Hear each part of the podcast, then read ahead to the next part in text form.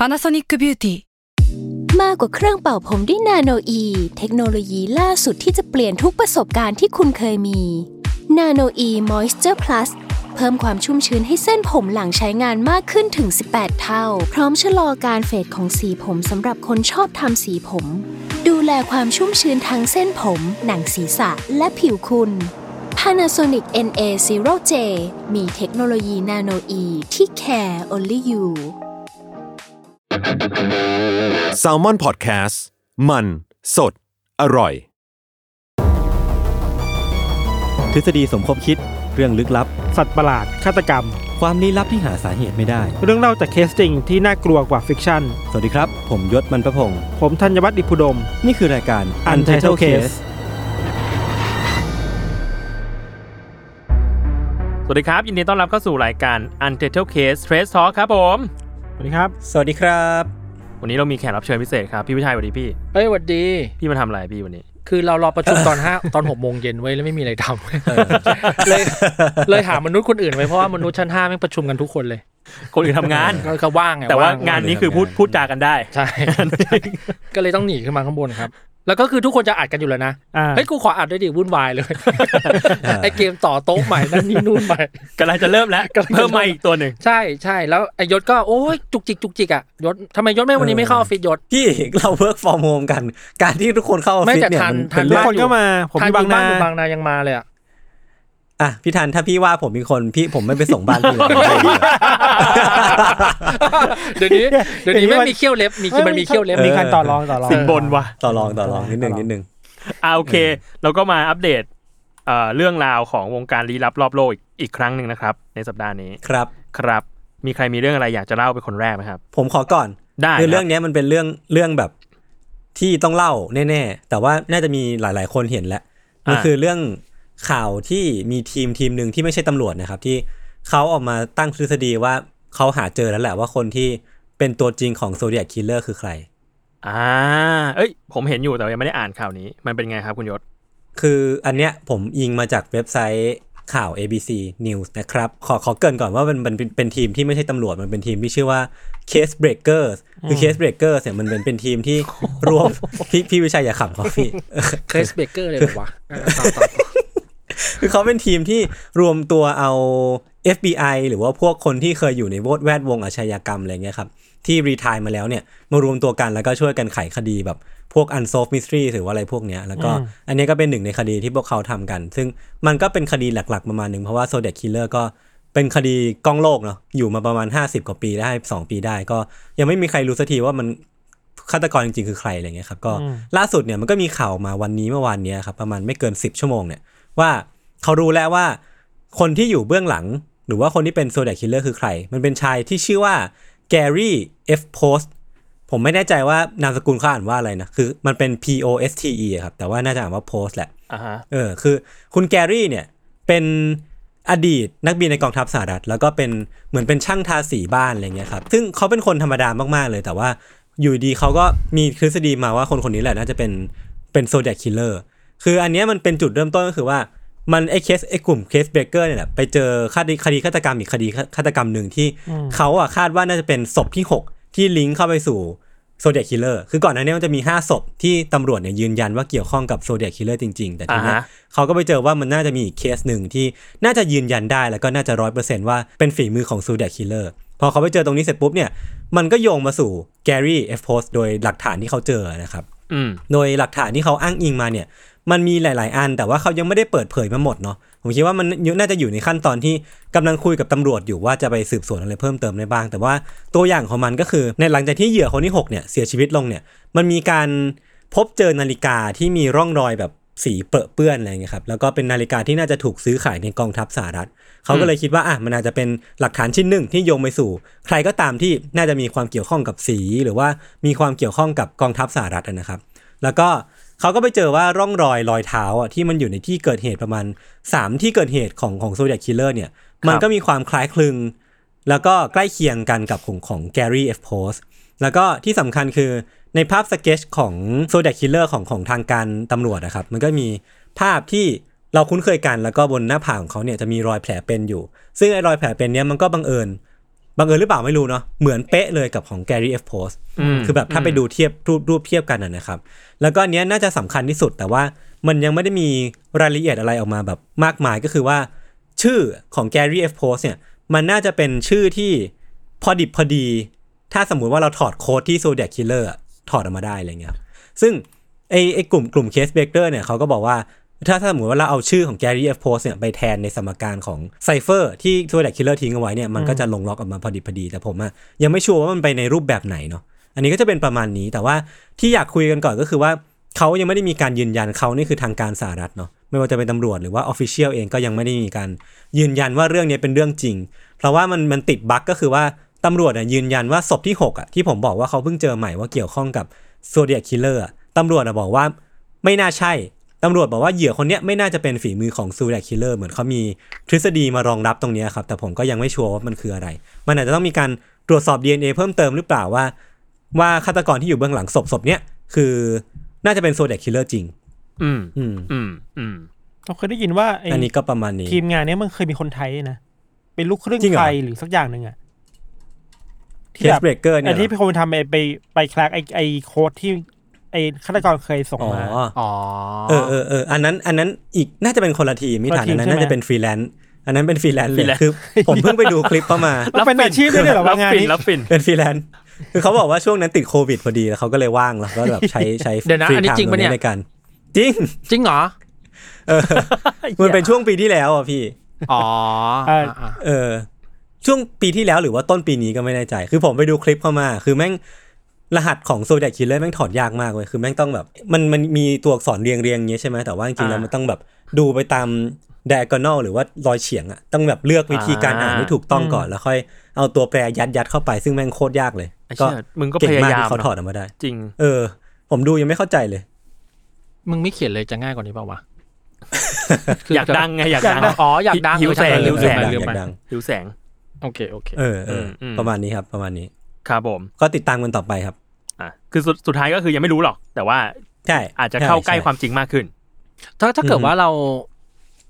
ตามหลักแล้วเจ้าคนเนี้ยเสียชีวิตไปยังนะไปถึงแก่ตายไปยังนะอ๋อเออผมลืมเล่าแก่ตายไปแล้วครับในปี 2018 แกตายไปแล้วเรารู้ได้ไงว่าแก่ตายไปแล้วอ๋อไม่ใช่แก่ตายสิพูดว่าตายดีกว่า แต่ว่าผมหาข้อมูลไม่เจอว่าเขาเสียชีวิตด้วยด้วยด้วยอะไรนะไม่ไม่หมายแต่ถึงว่าว่าเสียชีวิตไปแล้วคุณ Zodiac Killer ก็เสียชีวิตไปแล้วด้วยเหรอ อันนี้ยังไม่รู้ไอ้ยเราเราถามหาว่าโซเดียคิลเลอร์ตอนเนี้ยอ๋อคิดว่ามีความเป็นไปได้สูงไหมว่าเขาจะเสียชีวิตไปมันแล้วอะมันมีสองอันเขาหยุดก่อเหตุคืไปนานแล้วอะคือถ้าถ้าไม่ตายไปแล้วก็ติดคุกไปแล้วอะ ติดคุกด้วยคดีอื่นอะ แบบไม่รู้ตัวว่าคืนนี้คืออันนี้คือ Zodiac Killerลเลอร์ ถ้าถ้าถ้าเกิดว่าเขามีอายุอายุอยู่ตอนนี้ก็น่าจะเจ็ดสิบกว่าแปดสิบอะไรเออประมาณแถวนั้นโอประเคมาณนั้น โอเคอืมอ่ามาเรื่องของผมบ้างครับเอ่อเรื่องนี้เกิดขึ้นที่ที่แคลิฟอร์เนียครับ อืม ไปเจอข่าวมาบอกว่า คือมันมีทหารเขาไปปฏิบัติการที่แคลิฟอร์เนีย แล้วก็กำลังแบบนั่งรอ นั่งรอเครื่องบินอยู่ที่สนามบินฮะปรากฏว่าระหว่างนั่งรออยู่อะก็มีชายปริศนาคนหนึ่งครับโผล่ขึ้นมา แล้วก็มาถามว่า แกรู้ไหมว่าฉันเป็นใครอ่าคือทหารคนนี้ก็บอกก็ไม่รู้ อืม เออ ชายคนนี้ก็เลยถามอีกทีว่า แล้วแกรู้ไหมว่าครอบครัวฉันอยู่ไหน อืม อืมไอคนนี้ก็บอกไม่รู้อีก ปรากฏว่าชายคนนั้นก็โผล่ตัวออกมาครับ เขาใส่ชุดนินจา เต็มยศอ่าอ่าอ่า แล้วก็เริ่มดูแบบโมโหมาก แล้วก็คว้างปามือถือ แล้วก็ชักเอามีดาบคาทนะออกมาอ่าแล้วก็เอามาแกว่งฟันฟันทหารคนนี้อ๋อก็เหรอเป็นแผล แล้วก็ทีเนี้ยทางเหตุการณ์ก็วุ่นวายเลยในในสนามบินอ่าเออจนกในระทั่งสนามบินด้วย ในสนามบินต้องโทรเรียกโทรเรียกเก้าเก้าหนึ่งหนึ่งมาอ่าเพื่อที่จะมาทำให้อีอีนายนินจาคนเนี้ยแม่งอ่าสงบลงอ่าเออสุดท้ายก็ก็ก็ไม่สงบ ก็ต้องแบบเรียกว่ายิงกระสุนยางขู่จนกระทั่งแบบคนนี้แบบล้มลงดาบหลุดมือ คือมึงควรจะไม่มึงมึงควรจะไม่สามารถเข้าสนามบินตั้งแต่แรกป่าวะอ๋อเหรอเป็นไปได้ว่ามาเปลี่ยนชุดในห้องน้ำก็ได้เป็นไม่ได้เป็นไม่ได้โอเคโอเคโอเคเป็นไม่ได้เป็นไม่ได้มึงมีคาถนาด้วย เออ ก็สุดท้ายก็จริงๆก็ไม่มีอะไรร้ายแรงครับ แต่คนนายคนนี้ก็ชื่อว่าคุณจีโน่ลิเวล่าอายุ35ปี เป็นคนชาติอะไรไม่ไม่ยังไม่ได้บอกอ่าแต่ว่าเออ ก็เรียกว่าโดนตั้งข้อหาว่า ทำลายร่างกายด้วยอาวุธร้ายแรง กวัดแกว่งอาวุธในที่สาธารณะ ต่อต้านการจับกุมขัดขวางการปฏิบัติงานเจ้าหน้าที่แล้วก็พยายามฆ่า อ๋ออ่าก็โดนจับไปแล้วเขาบอกไม่ได้เขาเขาทำไมเขาถึงชอบนินจา ไม่ได้บอก ไม่ได้บอกอะเอามีดมาจากไหนวะ แต่หาไม่ยากใช่ไหม eBay อะไรอย่างงี้มีเหรอก็เป็นไป Amazon ได้มีเหรนะอเป็นไปได้อ๋อตำรวจเขาบอกว่าเขาต้องใช้เครื่องช็อตไฟฟ้าในการแบบช็อตเพื่อเอาแบบดาบคาตานะหลุดมืออ้าโดนแบบโดนช็อตแล้วดาบหลุดมือโอเคมันมันมีความเป็นถ่ายคลิป TikTok เหมือนกันนะคือถ้าเราเป็นคนที่สามมองเข้าไปอะเหมือนมึงเล่นอะไรบางอย่างอยู่อะก็จะดูแบบ อืมเอออาจจะถ่ายคลิป TikTok แต่แต่เราก็ได้อะเคยอ่านเจอว่ามันเคยมีคดีฆาตกรรมที่อเมริกา ที่มีคนตายเยอะมากแล้วเกิดขึ้นในห้าง อ่าคำถามคือทำไมไม่มีคนเข้าไปช่วยอะอ่าหลังจากนั้นเขาเลยไปสัมภาษณ์คนรอบๆนะเขาคิดว่าแม่งถ่ายคลิปถ่ายหนังอ่าเลยเชี่ยเลยเลยปล่อยให้ทำกันต่อไปอ่าอืมเออเออเราเราเลยก็เออก็ก็ก็จริงอยู่นะ ถ้าเกิดว่า แล้วเรารู้สึกว่าหลังๆ t ิ k t o k ทั้ง t ิ k t o k ทั้ง Facebook ฝรั่งมันจะมีช่องบางประเภทที่เหมือนจะแอบถ่าย แต่เราดูแล้วเรารู้สึกว่ามึงอะเซตอัพหมดเลยอ่าา คือแบบคนแปลกหน้าเนี่ยอ่าอ่าก็เป็นทีมมึงนี่แหละอ่าอ่าแต่ถ้ามาเป็นแบบแปลกนงแปลกหน้ากันอะไรเงี้ยอืมเราเลยเอ้ยมันก็มีส่วนเป็นไปได้นะเออผมเคยได้ยินเหมือนกันว่ามันจะมีแบบ คือเมื่อก่อนมันจะมีพวกคลิปแกล้งกันอะเยอะใช่เออแล้วมันกลายเป็นว่าพอมีวัฒนธรรมการแกล้งกันการแพร้งกันหรืออะไรเงี้ยยิ่งทุกวันนี้แม่งมีโซเชียลแม่งก็หนักขึ้นอะอืมมันทำให้คนแม่งไม่กล้าไปช่วยกันเพราะว่ากลัวหน้าแตกอะใช่ แล้วเราก็รู้สึกว่า พอคลิปแกล้งกันแล้วกลัวโดนฟ้องอะอืมกูก็เลยเอาคนรู้จักอะ มาเล่นเตรียมมาเล่นแล้วมาโดนแกล้งกันจริงๆอะไรจะเพื่อจะได้มีคอนเทนต์ไปปล่อยอะไรเงี้ย อ่า อืมอืมอืมเออือมประมาณนี้ครับเอ้ยผมของผมมีอันนึง ครับผม ผมไปห้างซีคอนศรีนครินทร์มา คุณนี่เอาเรื่องตัวเองมาเล่าอีกแล้วนะครับ เออเอ้ยมันจริงจังเป็นนี่ไงอีกแล้วนะผมผมก็ไปดองกี้มาครับ เราพบว่าเช่ดองกี้แม่งมีเพลงที่น่ากลัวมากๆเลยอะยังไง เพลงอ๋อเพลงที่เล่นในห้างอะ คือมันสามารถดองดองเออมันสามารถทำให้ทีทำให้เราแม่งเดินไปแล้วแบบร้องเพลงตามไปได้ด้วยอะนี่เราได้ PR จากเขาปะไม่รู้ไม่ได้เว้ยแล้วก็สงสัยเว้ยว่ามันทำไมมันเป็นเพลงแบบนี้แล้วก็ไป search ในอินเทอร์เน็ตดูแล้วคิดว่ามันเคยมีคนพูดในทวิตเตอร์ด้วยเหมือนกันว่า มันมีงานวิจัยที่วิเคราะห์ว่า เพลงในห้างห้างพวกเนี้ยมันทำมาเพื่อให้คนเนี่ยไม่ออกจากห้าง อะอ่าคือแบบเพลงมันจะวน loop ไปเรื่อยๆอะพี่อ่าอ่ายศแล้วก็ทำให้คนแบบ เอ้ย หรือกูลืมอะไรวะ เดินไปที่ที่ที่ที่เดิมดีกว่าเหมือนตอนที่เราได้เพลงได้ยินเพลงนี้ครั้งแรกอะอ่าขนาดเชี่ยขนาดนั้นเลยเหรอวะเออมันมีคนวิเคราะห์แบบนั้นเออเว้ยแล้วแบบ ขนาดนั้นเลยเหรเฮ้ยอแต่ผมรู้สึกแบบนั้นนะจิตอ่อน เออ นี่คุณแบบเป็นเป็นทาสของการวิเคราะห์เหรอเนี่ยแต่เสริมนิดนึงเราอ่านเจอมาว่า Donki ที่ญี่ปุ่นอะทุกสาขาจัดยังไงก็ได้ไม่ถึงว่าอืมเขาให้ไม่มีเขาให้ pattern เมเนเจเชี่ยยังไงก็ได้อย่างงี้เหรอให้ manager จัดยังไงก็ได้ แล้วแต่ manager จัดเลยอ่า คือมึงมั่วอ่าแต่หลักการคือมึงต้องมั่วอ่า เพื่อให้คนเดินแล้วมันเจอสิ่งนี้แล้วต้องซื้อเพราะกูรู้สึกว่าถ้ากูไม่ซื้อหยิบตอนนี้ไว้อะกูอาจจะไม่เจอมันก็ได้ เออว่ะอ๋อแต่ประเด็นสำคัญคือเออเออผู้จัดการแต่ละสาขาจัดเชลฟ์ยังไงก็ได้มั่วยังไงก็ได้ เพราะเขาได้ข้อมูลมาว่าคนแต่ละพื้นที่อะจะต้องการของไม่เหมือนกันเว้ยอืมเพราะฉะนั้นอืมแต่ละพื้นที่ก็ต้องการการเดินถึงของที่ไม่เหมือนกันเหมือนกันอืมอืมดังนั้นมึงมั่วเลยยังไงก็ได้ ขอให้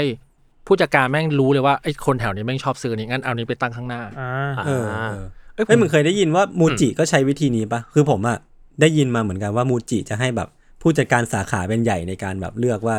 จะอะจะโปรโมทอะไรจะขายอะไรอ๋อเหรอเนี่ยอ๋อเหรอแต่ว่าไม่แน่ใจเหมือนกันนะอ่าถ้ามูจิฟังอยู่ก็มา confirm กับเราได้ครับ มาซื้อ ad ได้ครับ ซื้อผม ad ได้เข้าได้ครับ นี่คือวิธีหย่อนเหรอคือเราเราเราเล่าเรื่องผิดๆเนี่ยเหรอเพื่อให้เขาเพื่อให้เขามาแก้ใช่ แล้วก็ช่วยลดราคาพัดลมด้วยอยากได้มากแล้วแพงมากอ่าเฮ้ยจริง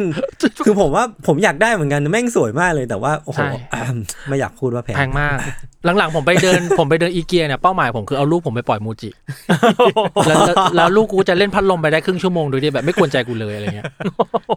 แต่ลูกพี่วิชัยชอบเล่นพัดลมชอบเล่นลูกบิดนี่ใช่ใช่ไหมมูจิไอพัดลมนั่นน่ะขอกูทุกวันเลยอ่าป๊าป๊าอยากได้พัดลมมูจิมาก หรือถ้าฮาตาริฟังอยู่ก็ได้เหมือนกันก็ได้เหมือนกันได้อ่าได้เหมือนกันครับชาร์ปโอเคพัดลมชาร์ปนะเออเอ้ยแต่เคยได้ยินเรื่องนี้เหมือนกันว่าห้างแต่ละโซนอะ มันจะมีการเปิดเพลงที่ต่างกันเพื่อใช่ให้แบบใช่ใช่เพื่อเพื่อมันมีผลทางจิตวิทยาใช่ใช่ใช่ใช่ใช่ใช่เออเหมือนแบบถ้าเป็นสมมติร้านเสื้อผ้าที่อยากให้คนแบบมาซื้อแล้วก็รีบออกไปอะไรเงี้ย เพราะว่าอืมมันรับคนได้จำเพลงกัดมันจะเร่งๆหน่อยก็จะเปิดเพลงเร่งๆหน่อยมีจังหวะหน่อยเพื่อให้เดินเดินเดินอันนี้มันอยู่ในบทเรียนการโรงแรมเราเว้ยเหรอถ้าร้านฟาสต์ฟู้ดอะจะต้องเปิดเพลงเร็วอ่าๆ เพื่อให้เกิด turn turnover เร็วอ่าๆคือนั่งดูลิเราก็ลุกนั่งนั่งกินไปอ่านั่งกินไปอ่าแต่ถ้าเป็น fine dining ก็จะเปิดช้า มึงจะได้นั่งนานอ่าหรือว่าแบบถ้าไปซูเปอร์อย่างเงี้ยเราก็จะรู้สึกว่าบางทีก็เปิดเพลงแบบช้าๆ แล้วก็เปิดให้แซเรามมอนเดินพอดแคสต์ๆเปิด Salmon Podcast ด้วยไปฟังกันได้เหมือนกันครับผม Big C เนาะ Tops เนาะเอ้ยผมมีข่าวหนึ่งครับ อันนี้ไม่อัปเดตจากข่าวที่แล้วเรื่องไอ้ Squid Game อะเออที่มันมีเบอร์เบอร์แปะไปในอืมนามบัตรอะอืมอ่าล่าสุดเนี่ย Netflix บอกว่า จะตัดฉากนั้นออกไปแล้วเว้ย เอ้าเหรอ คือแก้ปัญหาอ่า ปลายทางไม่ได้แล้วอ่าคือแก้ต้นทางแล้วกันคืออะตัดออกก็ได้ แล้วฉากยังไม่ได้คือผมยังไม่ได้ดู ฉากนั้นมันเล่าเรื่องป่ะมันไม่เล่าขนาดก็นั้นน่ะ ไม่เล่าขนาดนั้นไม่เล่าใช่ขนาดนั้นใช่ไม่มีรู้ก็ได้ยื่นไม่มีนามบัตรให้เงี้ยเหรอ ยื่นบัตรให้แล้วแบบพลิกบัตรแล้วมีเบอร์อยู่โทรไปอะไรทำไมเงี้ยคนเราต้องโทรไปเปิดที่แบบอยู่ในนี้วะแล้วแล้วเราอยากรู้เขาโทรไปพูดอะไรวะอยากรู้เหมือนกัน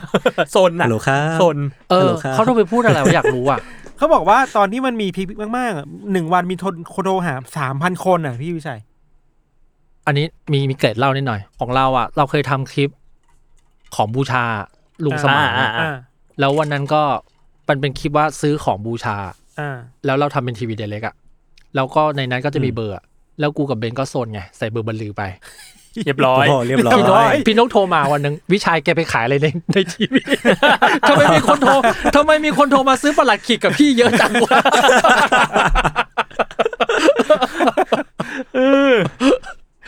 แล้วมันคือเบอร์เบอร์ข้างล่างใช่ไหมใช่โอเปอเรเตอร์อย่างนี้เหรอ ใช่แม่งก็คิดว่าใครจะไปโทรวะ มันแบบมันปลอมขนาดนี้ปรากฏแม่งมีว่ะอ๋อคนว่าแล้วทำคนไมอยากโอเปรู้ออะไม่ค่อยไม่ค่อยมองหน้าคนจากแซลมอน เคยทำเขาไว้ทำเขารู้ไว้สาเหตุแล้วอ่าประมาณนี้ครับ อัปเดตประมาณนี้ครับ ครับ อ่าผมมีอีกเรื่องครับ อันนี้เป็นเรื่องที่อินโดนีเซีย คือมันมีข่าวโด่งดังมากว่า มีผู้ชายคนหนึ่งครับเขาเมื่อเดือนปลายเดือนกันยายนเนี่ย เขาแต่งงานกับหม้อหุงข้าวอะเหมือนเขาเขาเขาเหมือนรักเออหม้อหุงได้ข้าวได้มาดูกข่าวนี้ เออเขาก็เลยแบบจดเออทะเบียนสมรสแล้วก็มีแบบจัดงานแต่งงานยิ่งใหญ่เลย แล้วปรากฏว่าเมื่อวันที่ยี่สิบกันยายนที่ผ่านมา ปรากฏว่าเขาเขาหย่ากับหมอหุงข้าวเรียบร้อยแล้วมันเพราะคือว่าหย่าฝ่ายเดียวหรือว่ามาหุงข้าวฟ้องหย่าเขา ไม่แน่ใจว่าได้คอนเซนต์มา แต่ว่าเศร้าอะเขาอยากเขาอยากกับหม้อหุงข้าวเพราะว่าหม้อหุงข้าวทำอย่างอื่นไม่เป็นเลย นอกจากหุงข้าวเออกูอ่านข่าวเหมือนกัน กูอยากนั่งเครื่องบินไปมาเลเลยไปอินโดไปอินโดเลยอะไรของคุณพี่เขาคาดหวังอะไรกับความพี่สัมพันธ์แบบนี้วะเป็นเด็กคาดหวังว่าพี่ต้ก็องควรทำได้มากกว่าหุงข้าวเหรอเออเออต้มน้ำแต่พี่นี่ควรเหรอจะรู้สิ่งนี้อะแต่แต่ผมสิ่งที่ผมชอบมากเกี่ยวกับชาวเน็ตของของโลกนี้นะครับ ก็คือมีคนมาบอกมากมายว่า คุณน่ะใช้หม้อหุงข้าวไม่เป็น เออหม้อหุงใช่ข้าวอะทำอย่างอื่นก็ได้อ่า ทำเค้กก็ได้ อ่า เอใช่อทำทำข้าวต้มทำข้าวผัดก็ได้ มึงเออใช้ไม่เป็นหม้อหุงข้าวอะอ่าใช้หม้อหุงข้าวแค่หุงข้าวอย่างเดียว ไม่เออแล้วแต่เรื่องเนี้ยสอนให้รู้เราอะดูข่าวแล้วเราสงสัยว่าทำไมต้องหม้อหุงข้าววะนั่นดิก็นั่นป่ะดิก็ผูกพันอะไรกับสิ่งนี้เหรอ มันมันตู้เย็นดีได้ไหมตู้เย็นแบบมึงกอดตู้เย็นได้แบบเต็มเต็มเต็มฮักอะบอกไม่ถูเต็กมมืออะแต่มือ เออมันอบต้นไม้ทำไมต้องหม้อหุงข้าววะเราเราอ่านแล้วแบบ วิชวลก็ประหลาดอะ จริง คือเป็นอะไรที่ที่มันใหญ่กว่าหม้อหุงข้าวหน่อยได้ไหมเออหม้อหุงข้าวมันดูแบบเป็นมาสคอตไดสันก็ยังดีนะไดสันเนาะไม่ไม่ไดสันมันยังมีความเป็นเชฟผู้หญิงอะอ่าอ่าหม้อหุงข้าวคือแบบสี่เหลี่ยมแหละมองไกลๆคือแม่งคือกล่องสี่เหลี่ยมอะทำไมต้องหม้อหุงข้าวมันไม่เข้าใจ แต่ถ้าแต่งงานกับไดสันนะก็มาบ่นอีกอย่าอย่าเพราะว่าเธอดูดฝุ่นเป็นอย่างเดียวเฮ้ยแต่เล่นงานแต่งงานเขามีญาติไปด้วยใช่ปะมีหรอมีญาติด้วยใช่ไหมมีมีมีเราเห็นภาพว่ามีญาติด้วยมีมีเชี่แล้วยมีส่งนายมีนายมีนายทะเบียนมาจดสมรสให้ ทำไมเขาปล่อยให้เรื่องนี้เกิดขึ้นได้วะหรือว่าความรักคือแบบ หรือทุกคนแบบอืมอาช่างมันเถอะมันมันเบียวไปแล้วนี่หรออ่าถ้าสมมติว่าเขาจะแต่งงานก็แต่งไปแต่ว่าเราอยากรู้ว่าไอ้ก่อนแต่งเนี่ยเขาควรจะรู้คุณสมบัติอยู่แล้วป่ะเขาคนดูใจเขาคนเขาดูใจเขาต้องผมรู้กำลัใจงจะพูด คือโอเคแหละเราเราบอกว่าเออปกติอะแต่งงานได้แต่ว่าให้ยคุณก่อนจะแต่งงานคุณต้องรู้แบบว่าทำอะไรได้บ้างอะเอออะเออจริงต้องคุยกันก่อนเรื่องรู้ใจเขาก่อนป่ะใช่อันเนี้ยเนี่ยเราเออแล้วพอทำการบ้านไม่ดี ใช่พอเขาไม่ทำให้แต่างที่คุณคาดหวังเนี่ย คุณก็ไปผิดหวังกับเขาเนี่ยมันมันใช่เรื่องที่ไหนอะและอีกอย่างถ้าสมมติว่าอะยกตัวอย่างสมมติออฟฟิศเราอายศเงี้ยอายศจะแต่งงานกับอ่าผมคีย์บอร์ดสมมตินะอ่าแล้วแบบจริงเฮ้ยพี่ผมแต่งงานคีย์บอร์ดมางานแต่งงานผมหน่อยพวกมึงจะไปไหมก็ไปอยากรู้ว่ารักกันได้ยังไปไงแหละไปแหละเออนี่ไม่ได้ไปยินดีแล้วเอ้ยแต่แต่ถ้าไปอะเออมึงไปด้วยเจตนาอะไร ผมอยากถ่ายรู้ TikTok พิธีจะเป็นไงถ่าย TikTok ถ่ายติ๊กต็อกถ่ายคุณลง TikTok แน่นอน เออเราอยากรู้คนไปร่วมงานเขาจะแบบเขาไปด้วยทัศนคติอะไรวะ เออเนี่ยเนี่ยแต่งงานกับหม้อหุงข้าวอย่างเงี้ยเหรอยินดีแหละเหรอผมว่ายินดีแหละเชี่ยแต่ว่าหลาย ๆ คนก็บางคนก็แบบ ถ้าเปิดกว้างหน่อยก็ยินดีแหละ แต่ แต่ถ้าเป็นเพื่อนกันเนี่ยก็ไม่รู้ติ๊กว่ะต็อกโอ้ยไม้เท้ายอดทองกระบองยอดเพชรเนี่ยเหรอมีลูกหลานเต็มบ้านเต็มเมืองย่าอะเออไม่ถูกต้องอะ อืมอืมนั่นแหละครับอืมอืมเรื่องของผมครับ ครับยศอะยศมีอีกเรื่องไหมรถมีอีกเรื่องไหม ผมมีอีกเรื่องก็ได้ จริงๆ ไม่รู้ไม่ได้คิดว่าจะเล่าแต่ว่าอะจะบอกว่าตอนนี้อ่านหนังสืออีกเล่มหนึ่งชื่อว่า Conscious หนังสือของ Bookscape อีกแล้วครับไอ้เล่มที่ผมครับแนะนำคราวที่แล้วก็ Bookscape อันนี้มันเป็นหนังสือที่ว่าด้วยเรื่องของจิตรู้สำนึกหรือว่า consciousness เนี่ยแหละ คือมันก็อ่าฮะพยายามที่จะเล่าให้เราฟังว่าไอ้ไอ้สิ่งเนี้ยมันมีจริงหรือเปล่า คือมันก็มีการยกงานวิจัยหลาย ๆ อันมา อย่างเช่นว่า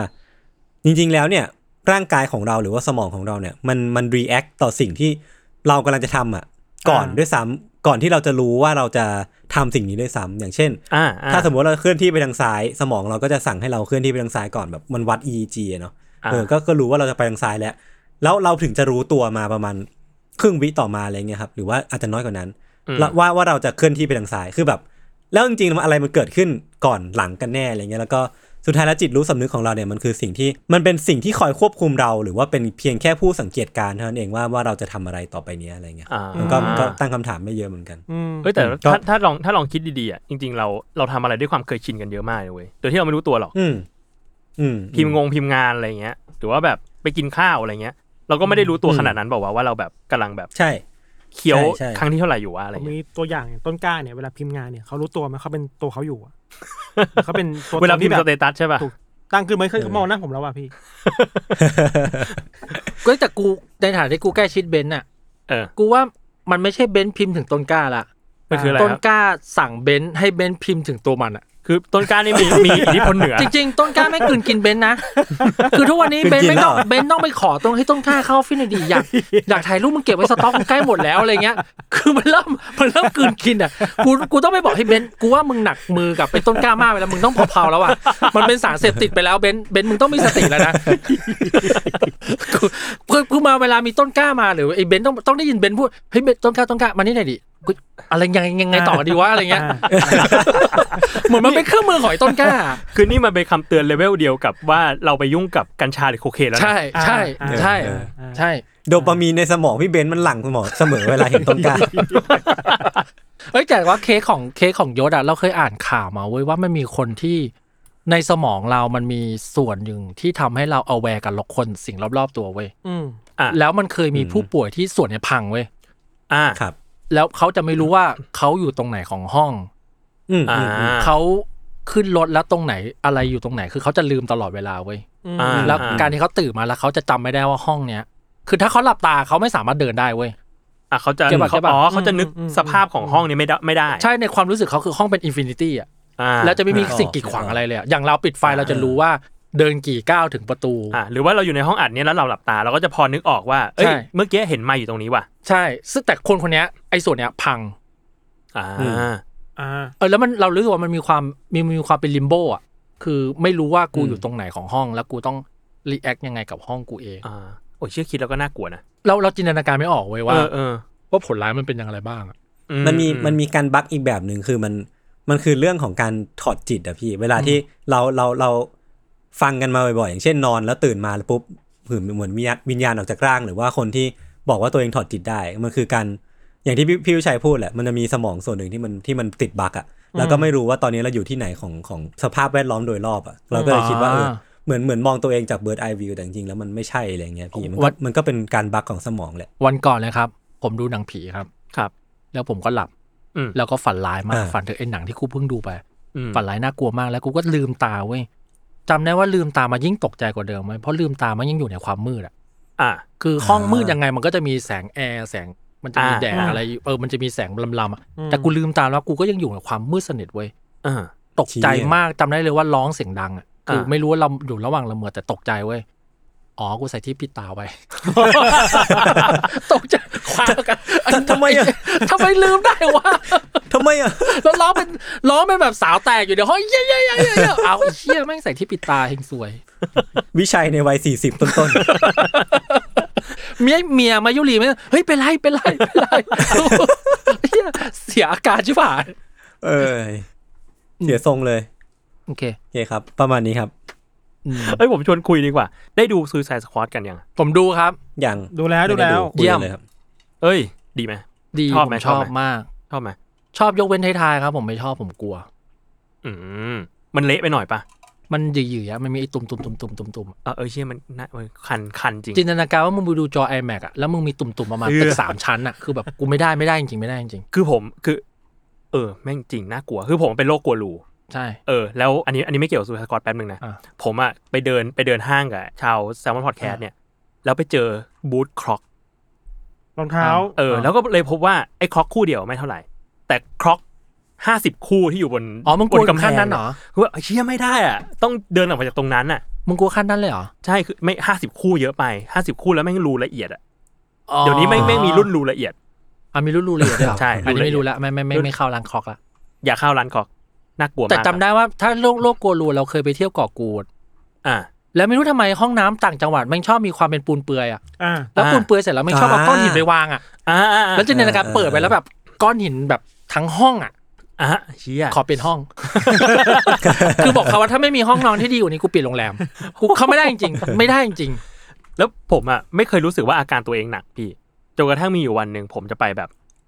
ตอนมหาลัยจะไปค่ายกันอืมแล้วก็ไปซื้อของกันที่ที่ตลาดไทยอืมซื้อของเตรียมจะไปแบบไปค่ายกันนั่นนี่อะไรเงี้ย ไปไปบัวกับรุ่นรุ่นน้อง ปรากฏว่า ตลาดไทยแม่งมีขายผลไม้อ่าไปเจอองุ่นอ่าองุ่นอ่าเออองุ่นองุ่นประมาณภูเขาหนึ่งอะเออเออกูกลัวองุ่นเลยอ๋อเราเราไม่ขนาดนั้นเราไม่ขแบบนาดนั้นเหี้ยมันเป็นตุ่มเยอะไปหมดเลยเราอะกลัวบัว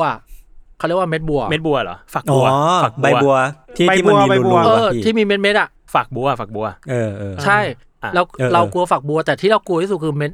เม็ดแมงลักเหรอ เรากลัวอ๋อเม็ดพี่แมงลักพี่พี่ไม่ได้เลยใช่ไหมเราไม่ไม่ได้ได้เลยเราตอนเด็กๆเราเคยเล่นสงกรารแล้ว มีใครไม่รู้ว่าเอาเม็ดแมงลักกระมังเม็ดแมงลักกระสาดใส่เราอ่าแล้วเราไม่รู้อ่าเราก็กลับบ้านเฮ้ยไปอาบน้ำดีกว่า แล้วเราก็มือเราปื้ดออกมา แบบจินตนาการว่าเม็ดแมงลักเต็มมือเลยอะไอ้เหี้ยผมช็อกตั้งแต่นั้นเป็นต้นมา เม็ดแมงลักไม่ได้เรารู้สึกเม็ดแมงลักสำหรับเราแม่งคือลูกกระตากบอะที่แบบทุกลูกแม่งเม็ดแมงมองเราอยู่อะหน้าตายังไงอะอะเนี่ยอ่าเด็กแม่งไม่รู้จักเม็ดแมงลักโอ้ยกูเกิลก็มีนะเอออ๋ออ๋อเออเออแล้วแล้วแล้วมันเกี่ยวอะไรกับซูซาย Suicide ไม่เกี่ยวขอกลับมา Suicide Squad แล้วไม่เกี่ยวเลย ไม่เกี่ยวเลย ผมไปดูอันนึง อันนี้ spoil นะฮะ แต่ว่าจริงๆอาจจะ spoil ไม่หนักมาก มันจะมี scene หนึ่งที่ที่ตัวละครฮาร์ลีควินอะอือืมมเออ มันเรียกว่า ฆ่าทุกคนที่อยู่ในตึกนั้นอะอืมอืมอือืมมอ๋อมันอยู่ในตัวอย่างเออพูดได้เออพูดได้อะฆ่าทุกคนที่อยู่ในตึกนั้นอะ แล้วแบบมันพอฆ่าแล้วมันก็จะมีแบบมีนกบินออกมากลายเป็นดอกไม้ มีดอกไม้ออกมาจากตรงอ่าที่มันควรจะเป็นเลือดอะอ่าอ่าอ่าเออ แล้วคนหนึ่งเขาวิเคราะห์ไว้ดีมากเลยเขารู้สึกเขาบอกว่า คืออันเนี้ยมันคือแทนสายตาของฮาร์ลีควินที่มองเห็นโลกเนี้ยเพราะฉะนั้นแล้วฮาร์ลีควินจะไม่รู้สึกว่าสิ่งเหล่านี้มันโหดร้ายอะอ่ามันจะรู้สึกว่าการฆ่าคนมันสวยงามอะอ๋อก็เลยเป็นเออคนที่แบบฆาตกรเยอะได้ขนาดนั้นนี่เหรอ ใช่มันเลยแบบดูแบบดูเหมือนหลุดโลกตลอดเวลาดูเหมือนแบบ happy กับการทำสิ่งนี้อะไรเงี้ยเพราะว่าทุกครั้งที่แบบสมมุติว่าเชือดแขนคนแม่งมีอ่าดอกไม้ออกมา ในสายตาเขาคือเห็นเป็นดอกไม้ ใช่ใช่อ๋อมันเหมือนมันเหมือนนักเขาเรียกว่าโมซาร์ทหรือใครนะ ที่หูหนวกแล้วบีโธเฟนได้ยินเสียงแล้วเขาจะเห็นเป็นสีอะอ่าบีโธเฟนคงจะเรื่องเดียวกัน อืมอืมอืมอือ่าเออประมาณนั้น ก็เลยรู้สึกว่า แต่ว่าเรื่องเนี้ยผมผมส่วนตัวนะ ผมว่าเหมือน เหมือนเจมส์กันหนักมือไปหน่อยเหมือนกันอะพยายามตลก เออเออพยายามตลกเออพยายามตลก เออ เราว่า Guardian ราบลื่นหมายถึงลื่นไหลกว่า ใช่ใช่พอพอดีมืออะตลก ผมรู้สึกว่า Guardians of the Galaxy อะเหมือนมีเควินไฟกีมาบอกว่าเอ้ยเท่านี้พอแล้วเจมส์อ๋ออ่าอ่าอ่าอ่าอ่าอ่าโอเคโอเคอันนี้ดูเป็นตัวของตัวเองมากเกินไปได้ได้เจมส์เต็มที่เลยอันเนี้ยเอออย่างอย่างเราดูองก์แรกของมันเนี่ยไอ้ที่แบบเกาะอะเออคือแบบมีทำไมวะ จริงไอ้ spoil ไม่ spoil ไม่แต่อะเราเรารู้สึกว่า part นั้นอะมีเรารู้สึกว่าอ๋อมึงทำ scene เนี้ยเพื่อให้เพื่อให้มึงอยู่ในมึงอยู่ในตัวอย่างแล้วมึงมาหลอกกูอะมันไอ้นี่เฮ้ยแต่ป่ะ spoil นะอะ spoil เออ spoil แหละมันมันเหมือน establish ตัวละครป่ะ หรือ establish หนังแหละว่าแบบจากนี้เกิดอะไรที่อะไรขึ้นก็ได้แล้วนะก็จริง อันนี้เออก็จจริริงงก็จริง แต่มันใช้เวลานานมากเลยนะพี่นานนานนานเออใช่ มันใช้เวลานานมากนะไอ้องก์นั้นอะเหมือนเหมือนมึง เหมือนมึงเอาเงินแบบ สามร้อยล้านบาทเพื่อไปทำเรื่องที่แบบมันไม่ต้องอยู่ในหนังก็ได้อะคือแบบอะไรก็ไม่รู้อะไม่ไม่รู้อะไรก็ไม่รู้จริงพอพูดนี้แล้วเหี้ยเลยๆเห็นป่ะเกี่ยวแล้วโปรดิวเซอร์แบบค่ายหนังอะเอออะทำเหอะมึงมึงตัดไปเลยก็ได้มึงต้องมีอันนี้ก็ได้ แล้วมึงซื้อนักแสดงมาทำไมเนี่ยตั้งเยอะตั้งแยะเนี่ยจริงเออ DC ไม่มีเควินไฟกีไงที่จะบอกเจมส์พอแล้ว เออใช่ใช่เหมือนเหมือน Jerry Bruckheimer กับไมกับอะไรนะ ไมเคิลเบย์อ่าอ่าเคยคุยกับเบนซ์เหมือนกันว่าทำไมหลังๆหนังไมเคิลเบย์มันดูเละเทะจังวะ ไม่มีเจอรี่ Bruckheimer ใช่แล้วไม่มีโปรดิวเซอร์มาคุมเฮ้ยพอแล้วเบย์แกหนักมือไปแล้วเว้ย มันไม่ต้องมีระเบิดเยอะขนาดนี้ก็ได้อะไรเงี้ย เออเอออ๋อแต่แต่เราอะพูดเรื่องนี้ก็ดีละ เรารู้สึกว่าวันก่อนเราดู Sicario อะอ่าแล้วแล้วเดเราลโทไม่โรเล่น แล้วเราไม่สนุกเลยเว้ยอ่าฮะ แล้วเรารู้สึกผมเราไม่เป็นได้ดูเราเป็นคนแบบเหมือนไปด่าหนังที่ดีของโลกว่ามันไม่สนุกอะเหมือนคนมันชมเยอะ ใช่เราเลยมันคิดอ๋อเราติดหนังอย่างเงี้ย จากหนังไมเคิลเบย์อ่า คือหนังไมเคิลเบย์มันต้องแบบรถไล่ล่าแล้วแบบโยนศพหรือว่าโยนลงลงศพลงจากรถแล้วแบบอ่าตึกระเบิดรถทะลุทะลวงอะไรเงี้ย พอมันเป็น Sicario ที่จริงมากๆเลยรู้สึกธรรมดาอืมอ่าแบบเสพติดความอืมเสพติดความเบย์เข้าไปแล้วอะ อ่า เออเออเออผมเคยอ่านเรื่องหลัง Sicario ที่เขาบอกว่าเขียนบทตัวละครนี้เบนิชิโอเดลโทโรนะอ่ามาแบบ เยอะมากเลย แต่พอไปคุยกับนักแสดงเดลโทโรว่าอ่าไอ้ตัวเนี้ย มึงไม่ต้องพูดเยอะขนาดนี้หรอกขี้เกียจจริงแล้วเขาตัดทำมาเป็นเขาทำมาตัดเป็นเขาตัดบทพูดออกแบบเก้าสิบห้าเปอร์เซ็นต์อะๆทำมาเป็น พูดน้อยพูดน้อยเออพูดน้อยทำมาเป็น introvertใช่ใช่ใช่ ไอ้ซึ่งซึ่งทั้งหมดที่พูดมาคือไอ้ยศไม่เคยดูเลยนะยศหนังนั่นฮอลดิลีวูดฮอลลีวูดผมกำลังยศยศไม่ดูหรอกฟังอยู่ว่ามันเลิกคุยกันตอนไหนยศมันดูยศมันดูแต่หนังอินดี้อิหร่านอะไอ้ตัวเนี้ยโอ้โหสายลึกด้วยสายลึกด้วยอ้ายหนังอิหร่านหนังอะไรหนังคูเวตอันนี้มันถึงจะดูเขาเล่าเขาเล่าเรื่องอะไรกันวะพี่หนังอืมอืมอืมโอเคประมาณนี้มีใครมีอะไรเล่าอีกไหมครับไม่มีเอ้ยไม่เอ้ยผมมีเรื่องเล่าให้ฟังอะมานะมาพี่อ่าวันก่อนเรื่องสุดท้ายผมไปเรื่องสุวันดก่อนท้ายผมไปออกกองครับ ภูมิใจมาก กองเนี่ย location คือเป็นที่เปิดกลางแจ้งเฮียกูรู้แหละที่เปิดอ่าอ่าแล้วก็วันที่จะออกกองอะ คุยกับเบนซ์คุยกับโปรดิวเซอร์ว่า พี่อะคืออยากให้เปลี่ยนเลื่อนวันถ่ายว้ยอ่าเพราะวันนั้นนะฝนตกห้าสิบเปอร์เซ็นต์อ่าฮะเฮ้ยเลื่อนเถอะถ้าฝนตกเนี่ยไม่มีแผน B เลยนะอืมเพราะหนังกลางแจ้งกลางแจ้งแบบไม่มีต้นไม้สักต้นอะอืมเป็นลานกว้างแบบ รัศมีห้าร้อยเมตร ไม่มีต้นไม้ใส่สักต้นอะไรอย่างอืเงี้ยอืมก็ไม่ได้กัน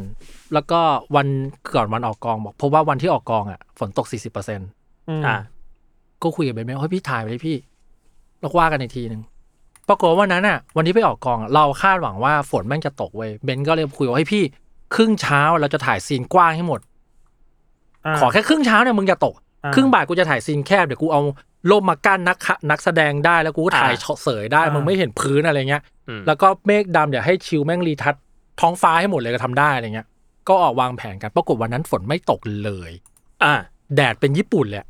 เมฆญี่ปุ่นอะเออเห็นเมฆเป็นก้อนเลยเมฆเป็นก้อนอ่าๆเป็นก้อนๆอ่าก้อนอ่าแล้วตอนเช้ามีลุงมีลุงแบบ ไอ้เชี่ยมหัศจรรย์โกงความตายว่ะตอนบ่ายโปรดิวเซอร์เดินมาเฮ้ยเฮ้ยเบนเบนพี่เบนพี่เบนนี่ใกล้ยังเนี่ยอีบอกว่ามันเริ่มไม่ไหวละอีก็ถามว่าอ๋ออีไหนวะอ๋ออีบอกว่าเนี่ย กันออกไปให้สองลูกแล้วนะทั้งวันเนี่ยมีอีกกองหนึงที่เมืองทองอะ เมืองทองเละเทะเลยเร็วๆนะวัดทุ่มหนึ่งอะจะมาอีกลูกนึงนะ อีเริ่มไม่ไหวแล้วอะไรเงี้ยไอ้แชมป์โอ้ไอ้แชมป์ก็ถามเดี๋ยวก่อนอีอีสองลูกเนี่ย อีเอาไปไหน อันนี้ฝ่ายแชมป์นี่ฝ่ายเชื่ออ่าแชมป์เชื่อไงอีอีเอาไปไหน อีก็เอามาบ้านอีนี่แหละแล้วบ้านอีอยู่ไหน อยู่นนท์พอพูดว่าอยู่นนท์เนี่ยโอ้คนหนึ่งแม่งเปิดเปิดเปิดเฟซบุ๊ก ไอ้เหี้ยนนนนน้ำท่วม อีกคนโทรหาไอ้ชิวไอ้ชิวอยู่นนท์ชิวชิววันนี้พี่ชิววันนี้ฝนตกไหมโอ้ฝนตกมาทั้งวันเลย เอาแล้วไอ้เหี้ยปลามีจริงป้ามีเจเอออันนี้ก็คืออีอีเดียวกับในตอนพี่เต๋อนะอีเดียวกันน่าจะอีเดียวกันอีเดียวกันใช่แล้วก็บอกว่าเบอร์เดียวกันอะใช่แล้วบอกตอนทุ่มหนึ่งอะทุ่มหนึ่งจะมาอีกลูกนะเร็วๆไม่ไหวแล้วเนี่ย ก็เลยรีบถ่ายกันเว้ยโอ้ไม่รู้ทำไมว่า ไอ้เบนรีบถ่ายเพื่อไม่ให้มันเบรกแตกเลยรีบถ่ายเพราะกลัวนนทบุรีจมน้ำหรือยังไงก็ไม่รู้เว้ยแล้วพอถ่ายเสร็จอะพอถ่ายซีนสุดท้ายเสร็จอะ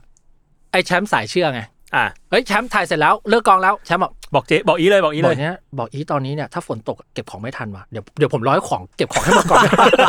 แล้วก็บอกอีคือเชื่อสนิทใจ แล้วเราตกไหมไม่ตก ไม่ตกเลยเว้ยอีอันยังไงอะ ไม่รู้เลอียหิวน้ำแหละคืออีหิวน้ำก็เลยดูคือในตอนที่ฟังเรื่องเนี้ยในภาพอะอีนี่คือ Storm นะใช่เออ X-Men นะไอ Storm แบบไม่แต่ moment ที่บิน moment ที่ลอยอีข้างบนบอกว่าเอาฝนไปบ้านที่บ้านอยู่นนท์อะไอ้เนยแม่งโทรหาไอ้ชิวเลยอะอ่าพี่ชิวพี่ชิวที่ที่มนฝนตกโอ้ยฝนตกมาทั้งวันเลยเนี่ยมันหนักมากเลยสายพิสูจน์สายพิสายสูพิจน์สูจน์ไม่เชื่อไม่เชื่อ จบครับ อีอีเด็ดขาดมาก แต่ว่าเออก็เลยมีคนถามว่าทำไมอีแม่งไม่เอาไปตก ไม่เอาฝนไปตกอ่าวไทยวะ ก็มีใครรู้ว่าน้ำจะได้ไม่ท่วมเออพี่อีเขาจะมีพลังพาไปตรงนั้นได้ได้ยังไงล่ะเขาพาจากตรงเขาพาจากประชาอุทิศไปเมืองนนท์ก็ได้ก็ดีแค่ไหนเออเออก็จริงก็จริงมีเหตุผลเดี๋ยวเชื่อน้ำมันไปแล้ปวล่อยเดี๋ยวน้ำมันปล่อยเชื่อแล้ว ผมสงสัยว่าถ้าสมมติว่ามันมีหลายกองมากอะ ในหนึ่งวันอะ มันจะแย่งอีกันไหมพี่มึงถามเหมือนกูเลยจะแย่งอียังไงใครโดนก่อนได้ก่อนเหรอไม่รู้เลยอะแต่ว่าอีบอกอี keyword ของอีคือ กองที่เมืองทองอะเละเทะเลยนะ แปลว่าอีแม่งโฟกัสให้กองกูเว้ยเออบอกว่ามันต้องมีการมีการ online bidding ว่ะ มีการ priority เออเออแล้วเอออีชอบที่อีบอกว่า เนี่ยเอาไปให้สองลูกนะ วันนี้ไม่ไหวแล้วนะอีอยากเห็นท่าอีที่บ้านมากไม่มหัศจรรย์ว่ะอีคืออะไรวะแม่งบันดันประตูไว้เหรอวะแบบอย่าเข้ามาอย่าเข้ามาอะไรอย่างเงี้ยหรอชอบมากเลยอะก็ชอบเลยอยากเจอตัวอีเลยอะโอเคครับ ประมาณนี้เนาะ EP นี้ อืม ครับโอเคครับ ก็ติดตามรายการ u n d e r t a l e Case Trace Talk ได้ทุกวันศุกร์นะครับ ทุกช่องทางของ Salmon Podcast สำหรับวันนี้ลาไปก่อนครับ สวัสดีครับ สวัสดีครับ สวัสดีครัสวัสดีบครับ